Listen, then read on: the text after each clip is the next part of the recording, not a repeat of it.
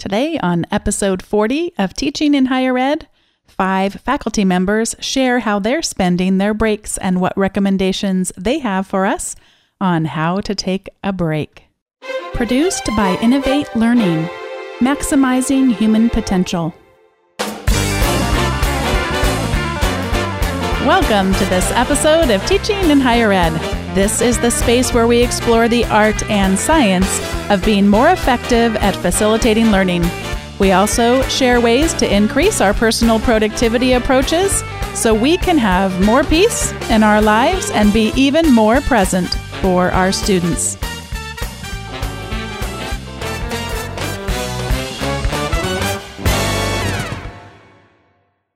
Hello, this is Bonnie Stachowiak, and today we're doing a little bit of a part two, although if you didn't listen to the last episode, it's not like there's any spoilers and you don't necessarily have to listen in order.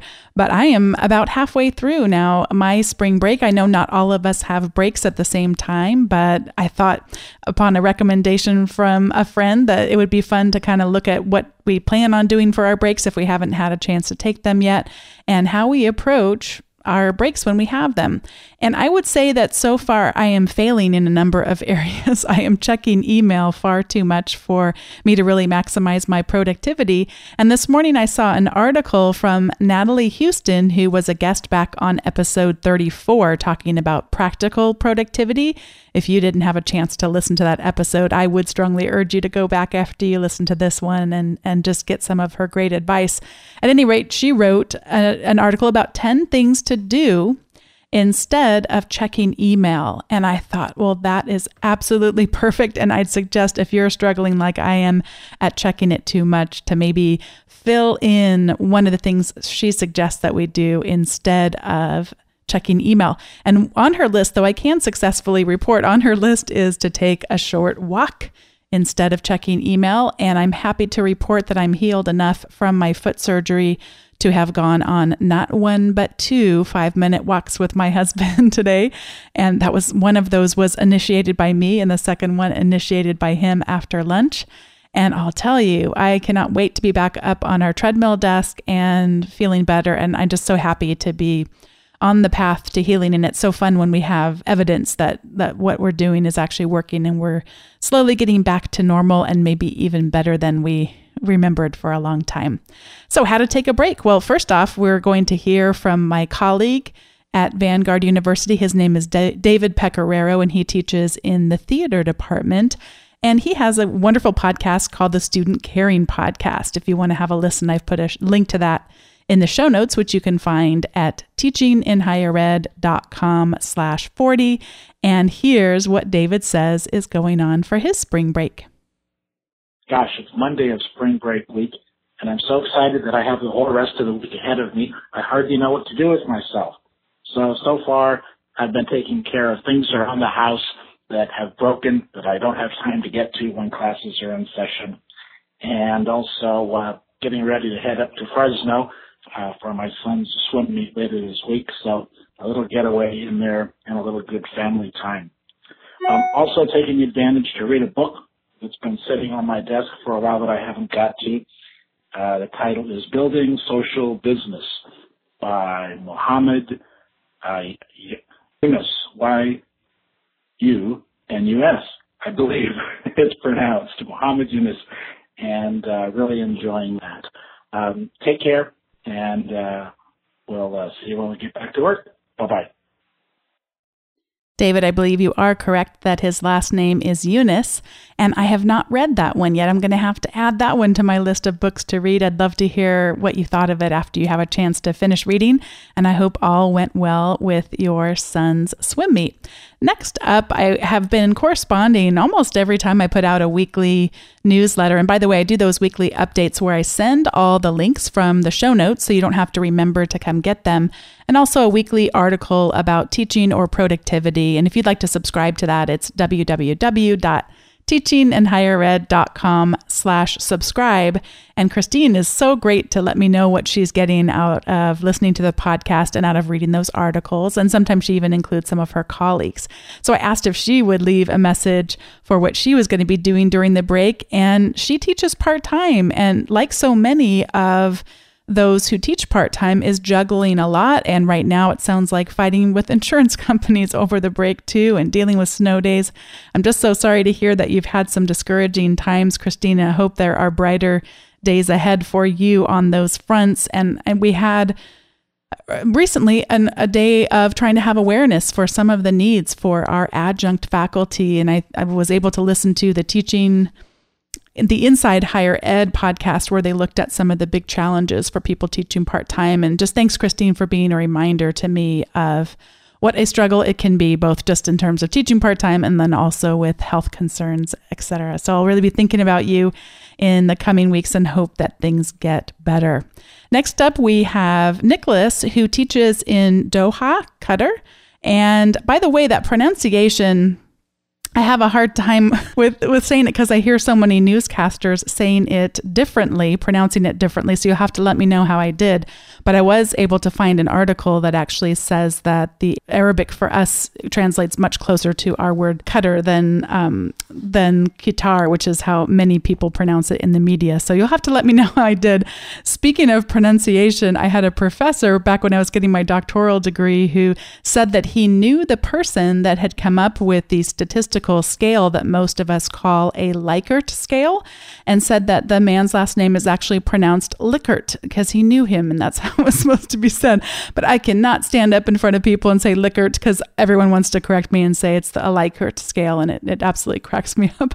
When I was thinking about pronunciation, I thought of a few more of just where we, we stumble over our words. And oh, another one is that in my field in leadership studies, there's what's called the Johari. Most people call it the Johari window, where it's we think back to Donald's Donald's Donald Rumsfeld, where there are the unknown knowns. So it's what we know about ourselves and what we share about ourselves. So there's what other people know about us, and also how self-aware we are with ourselves. And most people call that the Johari window, and it actually is pronounced Johari window because it was two names put together, Joe and Harry put together. So, anyway, it's a bit of a tangent on pronunciations, but uh, he, Nicholas, says his spring break is already over, but he spent it on how to use ScreenFlow so he can help his master's students learn to use Zotero better. Next up, we have Doug McKee from the Teach Better podcast, which, if you haven't had a chance to check out, I'd highly encourage you to take a listen. And here's what he's got going on for his break and his recommendations. Hi, Bonnie. This is Doug from the Teach Better podcast. We have two, we have a two week spring break at Yale. And I spent the first week just catching up on all the work I put off while teaching classes. Uh, but next week, I'll be playing in California with the family during the day and grading papers at night. So I think we actually will have a lot in common. I usually stick with Microsoft Word in review mode on the Mac when I'm grading. Uh, I like to write a lot of stuff and having the keyboard definitely, definitely helps. But I also like PDF Expert 5 on the iPad. Uh, I've used that in the past and really enjoyed it. You mentioned a few tools for creating screencasts in this week's episode, but you didn't talk about the easiest method of all. Uh, QuickTime on the Mac will record your screen and even let you do some light editing that's what I use, and it just it comes with Mac OS 10. Hope you're enjoying your spring break, and I'm looking forward to listening to future episodes. Thanks so much for calling in a message, Doug, even during your break. And you are so right. I didn't mention QuickTime on the Mac. And actually, someone mentioned it after I was on the Mac Power Users as a follow up. And it's one of those things where you think, gosh, the most obvious answer is sometimes right in front of us and already included among the tools that we have available, those of us that are Mac users. So thanks for the suggestion. And next up, we have Sandy Morgan, a friend and a colleague with me, and she is the director for the Center for Women and Justice at Vanguard University. And she does a podcast with my husband, Dave, called Ending Human Trafficking, which can be found on iTunes and all the other major podcast directories. Speaking of which, so can the Student Caring podcast I mentioned earlier, so can the Teach Better podcast. It's so fun how many ways we have to connect with other people with similar interests and passions. And here is what Sandy has going on for her break. I am going to caution you in advance that, at least for me, is a little bit intimidating with how much she's able to pack into what for many of us is actually a break. And for her, is just an opportunity to do something entirely different. Well, for spring break, I have a pattern for the last few years of using it to engage people in another area, another region of the world or um, of the states in the issues of of what the Global Center for Women and Justice is studying, mostly related to human trafficking and the factors that drive that. And so last year I went to Cordoba, Argentina. This year I'm going to Kenosha, Wisconsin, which is just outside of Chicago actually. And we're going to be engaging with community leaders, um, church leaders, and children. We want everybody to learn how to study the issues so they can be a voice and make a difference in ending human trafficking. But at the same time that I'm using spring break to expand the reach of what of our work at the Global Center for Women and Justice, I also um, take this break time as an opportunity to expand my circles of influence. So I downloaded the new app that partners with LinkedIn. It's called Connect. And now when my friends or my colleagues actually on LinkedIn have posted something that I'm interested in following what their work is, I get a notification without having to go through all of opening the entire LinkedIn. And that's kind of fun to see what's happening. And it's already just in the first few days of LinkedIn connected me with a professor at another university studying trauma so that we can now partner and work on some of the same issues where there's overlap in our disciplines. So Connect is my new app for spring break. Thank you. Bye. Sandy, I just have to tell you, as I know I tell you regularly, you are such an inspiration to me. And after listening to what you're doing, I feel like I should take a nap on your behalf this afternoon, perhaps. So just thank you again for all the ways that you make a difference in this world. And thanks for the recommendation too. I have not heard of that app until now, and I went to look at it for to put it in the show notes which again will be at teachinginhighered.com slash 40. It is hard to believe there have been 40 episodes already. It's so fun. And I'm going to put that in the show notes and I'm also going to check it out myself. Thanks again, Sandy. And thanks to everyone who was able to make a call in and share what you're doing. And if you didn't have a chance to make a call but want to let us know what you're doing or a recommendation that you have, as always, would love to hear that in the show notes at teachinginhighered.com slash 40. would love to hear what you're doing and how you're making those breaks how to maximize the time or maybe you need a rest and and you're having a way of doing that in a more restful way this is the time in the show when I share recommendations, or my guests do, but each of the guests was so kind to, to give a recommendation. As far as recommendations, I'm going to scoop up two of them then, since I don't have a guest officially on today's show. The first one I wanted to share about is Mac specific, and the second one is applicable to everyone. The Mac specific one is a new app called BusyContacts. Some of you may have heard of BusyCal before. BusyCal is a calendaring program that of lays on top of the one that comes by default on the Mac, and it allows you to leverage some additional features that aren't available in the built in one. And people for a long time have been waiting for someone to do something a little bit better than the built in contact manager that comes with the Mac.